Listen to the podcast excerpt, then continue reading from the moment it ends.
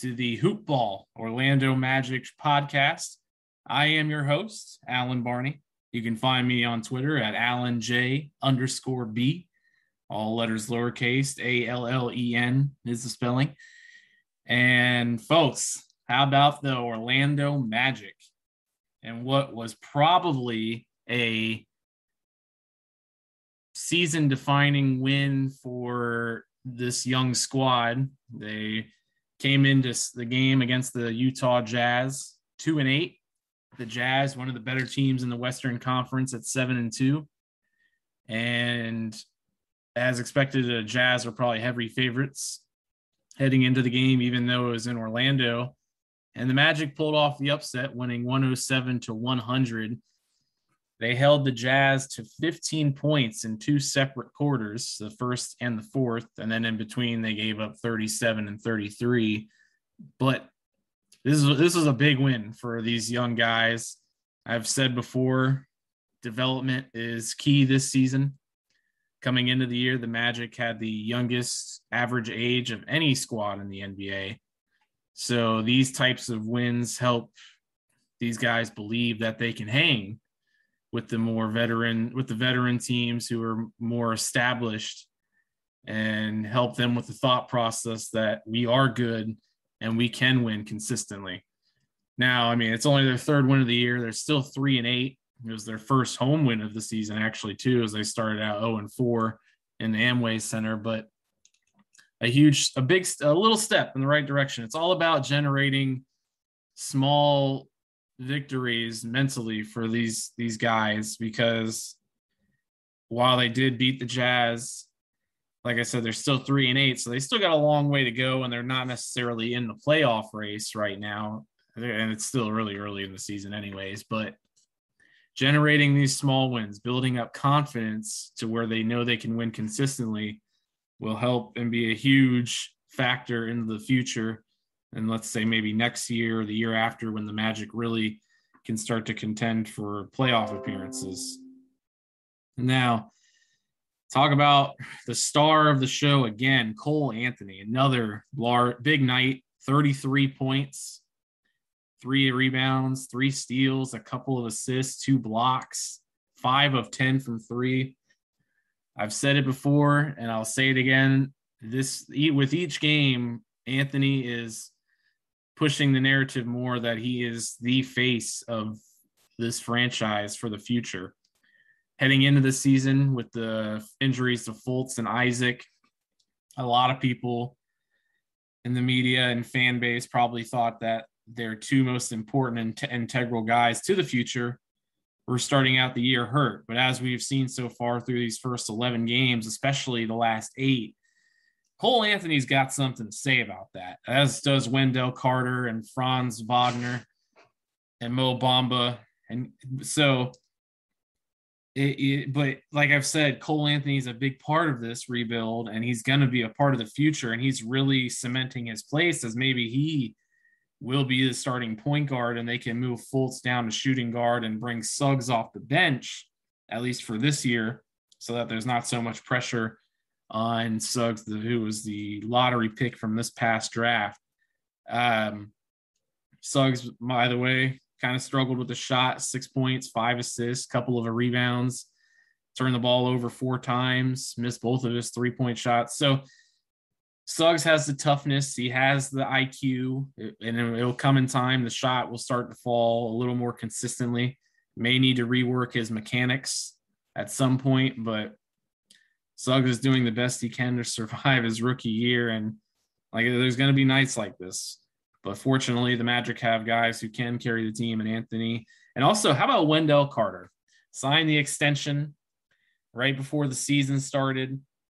A lot of people were may have been surprised by that with Fultz and Isaac already getting their extensions, but he's been performing to a high level as well. He had 22 points, 15 rebounds, six assists, huge numbers. He also was four for seven from three, and it's refreshing to see with Carter. In retrospect, you can it's similar to Bamba's rise with Carter. A lot of people had high hopes for him. He was a blue chip prospect that went to Duke, was one and done, was a lottery pick with the Bulls. It, it didn't really pan out in Chicago. Got traded down to Orlando for Vucevic last year. And even last year in the second half of the Magic, he dealt with an injury, really wasn't consistent. But he's come in like Anthony has played like a man possessed so far. And these two paired together are a formidable punch against any team, as you can see with against the Jazz, one of the better teams in the league, and they they carried the load, scoring 55 of the 107 points. So huge night for both of them. Franz Wagner, kind of quiet on his end, did have 10 points and chipped in four rebounds and four assists. He was he was more of a secondary option on the night, which is kind of which is what's happened over the past three games for Wagner after he had that three game run where he seemed to be the focal point with Anthony. Bamba, not a huge night scoring, which has become uh, a trend, so to speak. And he's not known for his offensive prowess with, but he did have nine points, but where he really his bread and butter is rebounding and defense. And he had seven rebounds, four blocks, two steals. And he's he's the enforcer in the paint, and he's their main interior defender, rebounder who who's got to go in there and make the tough plays when the big men for the opposing team have the ball. And he did a great job with Gobert. Gobert, I mean, Gobert did put up great counting stats. He did have 21 points and 15 rebounds and four blocks and three steals, but Bamba did not make it easy for him. And it was a great, it was a fun matchup to see a, a guy at the top of his game, a model of consistency, compared to a younger guy who's trying to find his way. And he held his own. He held his own. He actually had a better plus minus than Gobert. And then you also had uh, had Chuma Okeke still working his way back into the rotation. He got 20 minutes and had four points and a couple of rebounds. RJ Hampton taking a lot of flack over the past few games for his high rate of turnovers and sloppy play, bad shot selection, but he was an integral part of the win against the Jazz. He hit the what was the I'd say the dagger shot when he hit a three coming off a steal with around 20 seconds left that put the Magic up by five. Uh, but in 20 minutes, he did have eight points, two rebounds, and assists and a steal and a block. He still had three turnovers, but there seemed to be a different vibe to Hampton against the Jazz. I don't know. It could have been he was just tired of hearing the the external noise and he wanted to prove himself against a good opponent, and he did just that. And even though he didn't have huge numbers in the box score, he came up when the Magic needed him to with a big steal and then a big three towards the end of the game that sealed the deal for the Magic. Gary Harris played 31 minutes. Seems like the hamstring's okay. He had eight points and a rebound and a steal.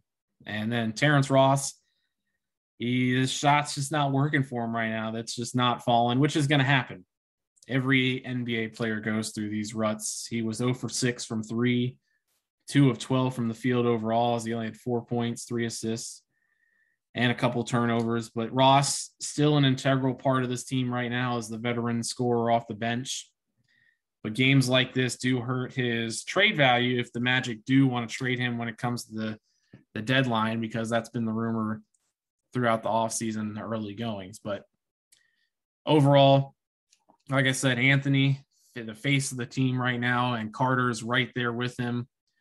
And they both had great performances against a top level team like the Jazz, who were in full force. They had all their starters Mitchell, Gobert, Bogdanovic, O'Neal, Ingles. Their role players, Whiteside and Clarkson, played. Clarkson missed a lot of threes. He was two for 11. And speaking of threes, there seems to be a, a fundamental change in towards the attitude towards the three point shot for the Magic. Obviously, they were ahead. They were at the start of the three point shooting curve back when that 2019 made the finals with Dwight Howard and putting a bunch of shooters around him with Turkoglu and Rashard Lewis and Jameer Nelson. And then they kind of ventured away from that when Stan Van Gundy got fired and then Dwight Howard was shipped out.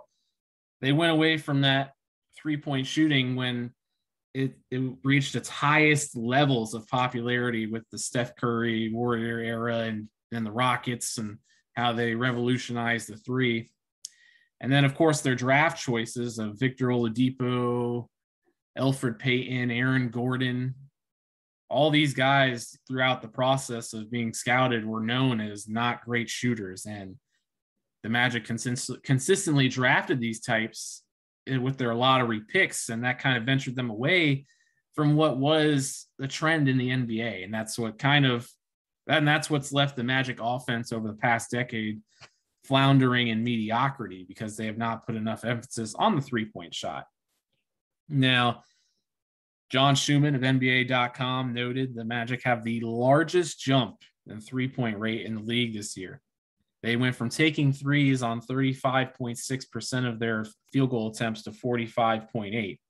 And that 45.8 stands as fourth in the league currently. And that, I mean, obviously it's still early.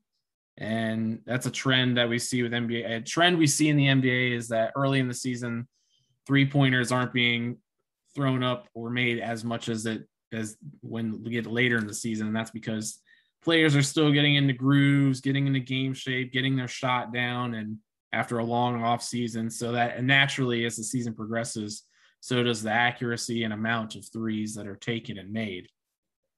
And it, you wouldn't it, a lot of people weren't necessarily expecting Jamahl Mosley to bring this type of offense well bring that type with him but a lot of people are surprised by the how free and motion based this offense that Mosley's brought in has been.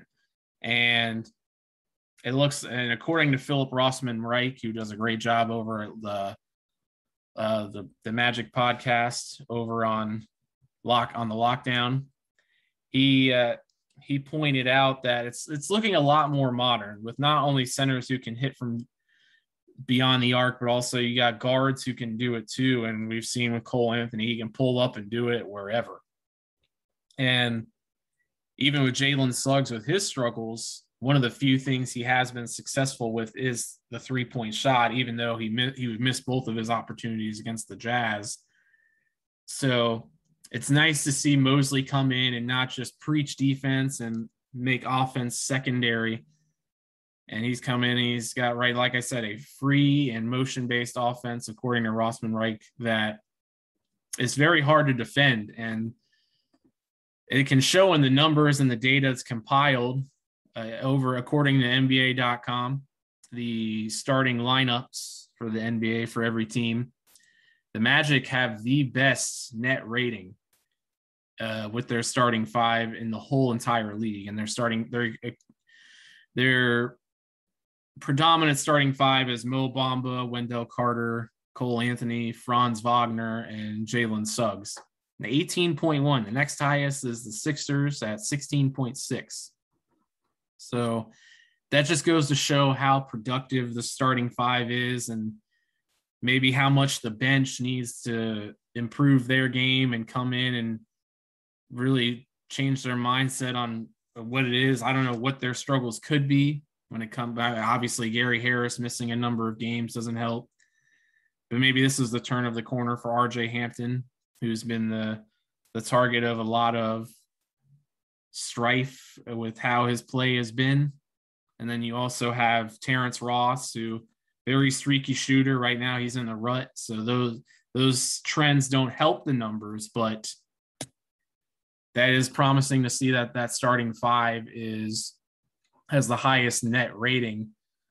Stats for the game: the Jazz shot 38.2% from the field, the Magic 49.4, 43 from 87 from the field. They were 37% from three. The Jazz had a horrendous night from three, 8 of 42 at 19%. Both teams did well with free throws. Jazz 24 for 29, the Magic 9 for 11 even though Carter had a huge night with rebounding, the Jazz, no, not not surprising when you have guys like Gobert and Hassan Whiteside, but they out rebounded the Magic 50 to 39 and really dominated in offensive rebounds 16 to 7. Turnovers were actually in the plot in the positive side for the Magic. They had 13 to the Jazz's 18, and they turned that into 19 fast break points, which watching the Magic game, you see that their fast break offense improves with each game. As their defense improves with it. And it'll be interesting to see if they can keep that momentum. And because this Magic team, as you can see, and from what I've seen from watching the games, they are a team that is can be streaky and really feed off the highs, but really have low lows. I mean, talk about this game. The first quarter, they came out and won that 28 15. And then the Jazz came back in the second quarter and made up that deficit and some 37 to 22. So it's all about ebbs and flows with this young team. And everybody knows in the NBA, that's that's how it is for young guys, especially rookies. It's you see the highest of the highs, the lowest of the lows. There's not a whole lot of consistency, especially in the first half of the year. But this was a big win for the Magic. They outscored the Jazz 32 to 15 in the fourth quarter when it really mattered.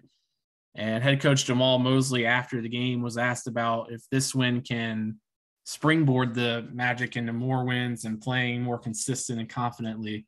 And this is what Mosley had to say. Well, I don't. I, I know that these guys are going to continue to get better every single day, and that's a testament to trusting the process of the shots that we were forcing them into, um, having them miss, as well as our offense, the ball moving around the horn. I, I really just, you know, we end up with you know 24 assists us being able to share and move the basketball and trust the pass. I think that's going to be the, the, the message that we continue to hit home on. So Mosley showing confidence in his players, which you have to do as a coach, and that he knows these guys are going to come out and keep fighting and playing every day.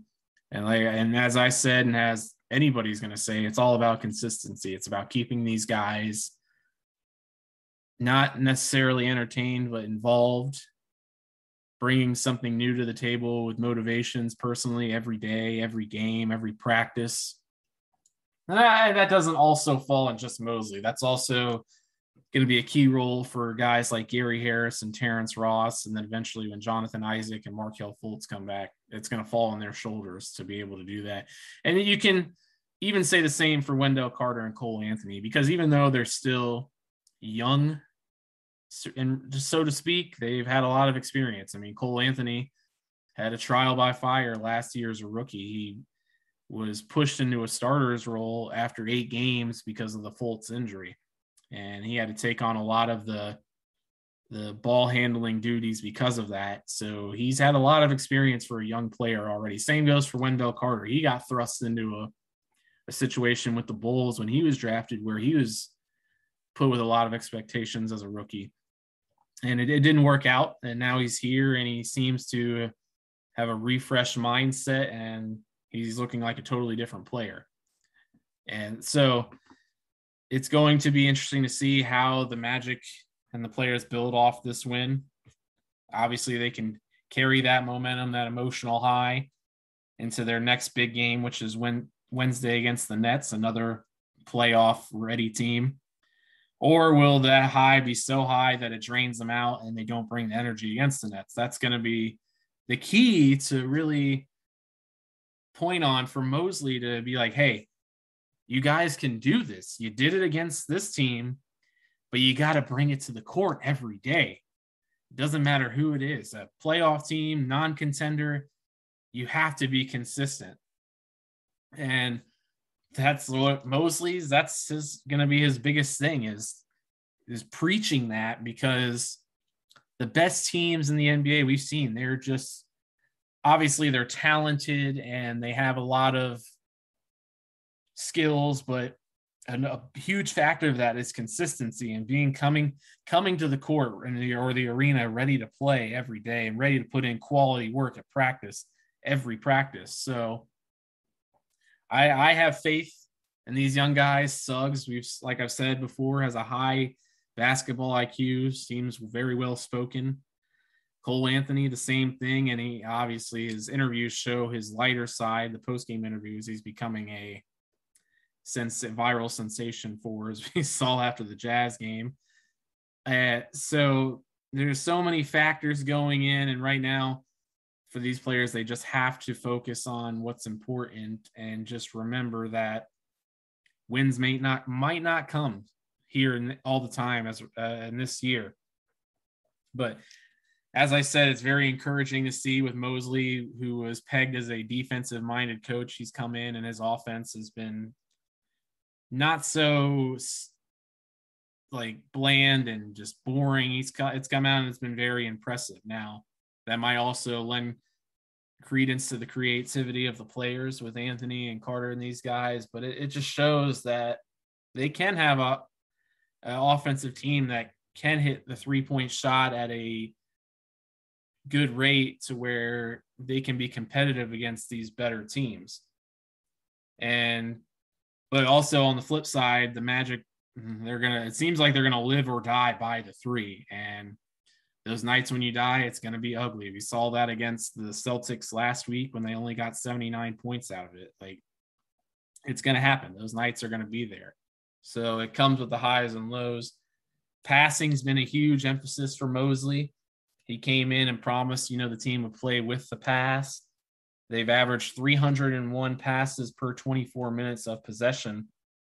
Last year was which was 28th in the league, and that's jumped to 325 this year, which is in the middle, 15th in the league, but it's moving more and they're working inside and out to, you know, really show they want to feature not just the shooters on the outside, but the guys in the paint. And they've also their their quality's been better too, uh, according to NBA's tracking data, NBA.com's tracking data. They lead the league with 186 three point attempts, with the where the closest defender is six feet away. They've made 39% of their shots, which is 11th in the league. They've taken 118 threes with the closest defender four to six feet away. And that's where they've only made 25% of their shots. But that, that to sum it all up, 304 of their 351 three point attempts, which is 86%, are considered open by the NBA's openness metrics. And uh, obviously, that can't be the deciding factor when it comes to if the Magic are a successful three point shooting team, but it does show that they have not earned the respect of other teams and their and how the other teams view their shooting prowess. And maybe a game like tonight with the Jazz will put teams on notice that hey, these guys can do it. And it'll be like said, it'll be interesting to see what the, the Nets do on Wednesday night uh, Durant and Harden aren't known for their defense, but the, the Nets do have good defenders like Blake Griffin and Joe Harris, Bruce Brown, who's a, uh, the second rendition of the glove. And I'm obviously just kidding about that, but the Nets are a good team. The Wizards, they've come out surprisingly hot on the year. They were they are seven and four. And the schedule doesn't get much easier because then after the Brooklyn and Washington games are going to be in Orlando at, at the Amway Center, and then they embark on a huge five game road trip that concludes with Brooklyn and then back and then back to back games with the defending champion Milwaukee Bucks. So this stretch that started with Boston and then went to San Antonio, Utah, and then now Brooklyn and Washington, followed by Atlanta, the Knicks, Nets, and the two with the Bucks. That's a huge stretch. That's going to give these young guys an idea of where they sit in the league and it's also a good learning experience because it gives Mosley and the players an idea of what they can get away with, which isn't necessarily the most productive thing to do when it comes to a rebuild, but you kind of got to see what you got and what you don't have, what works, what doesn't work. Go back to the drawing board and come back with a new plan. And that's what the magic, their margin of error is for the year. So as I said, a huge win over the Jazz, a perennial playoff contender. And they did it at home in front of their home crowd, who the fans showed great energy, especially in that fourth quarter when the Magic dominated the Jazz. As I said, they'll play the Nets tomorrow night at seven o'clock as they'll face off with Kevin Durant and James Harden before they get Thursday and Friday off and then host the Wizards on Saturday night at seven o'clock. I and for the year they go to three and eight and one and four at home as they got, and that's probably why the Magic fans showed so much energy. It was their first home win of the year, it was badly needed, and they got it when they really needed one. So, with that being said, I appreciate everybody for coming on to listen to this hoop ball presentation. which is the Hoop Ball Orlando Magic Show. I am your host, Alan Barney. You can find me on Twitter at Alan J underscore B, all under lowercase. And I appreciate you guys for listening. I cannot wait to express my opinions and talk to you guys about how the Magic will do against the Nets tomorrow night. And with that being said, adios, everybody. Have a great night.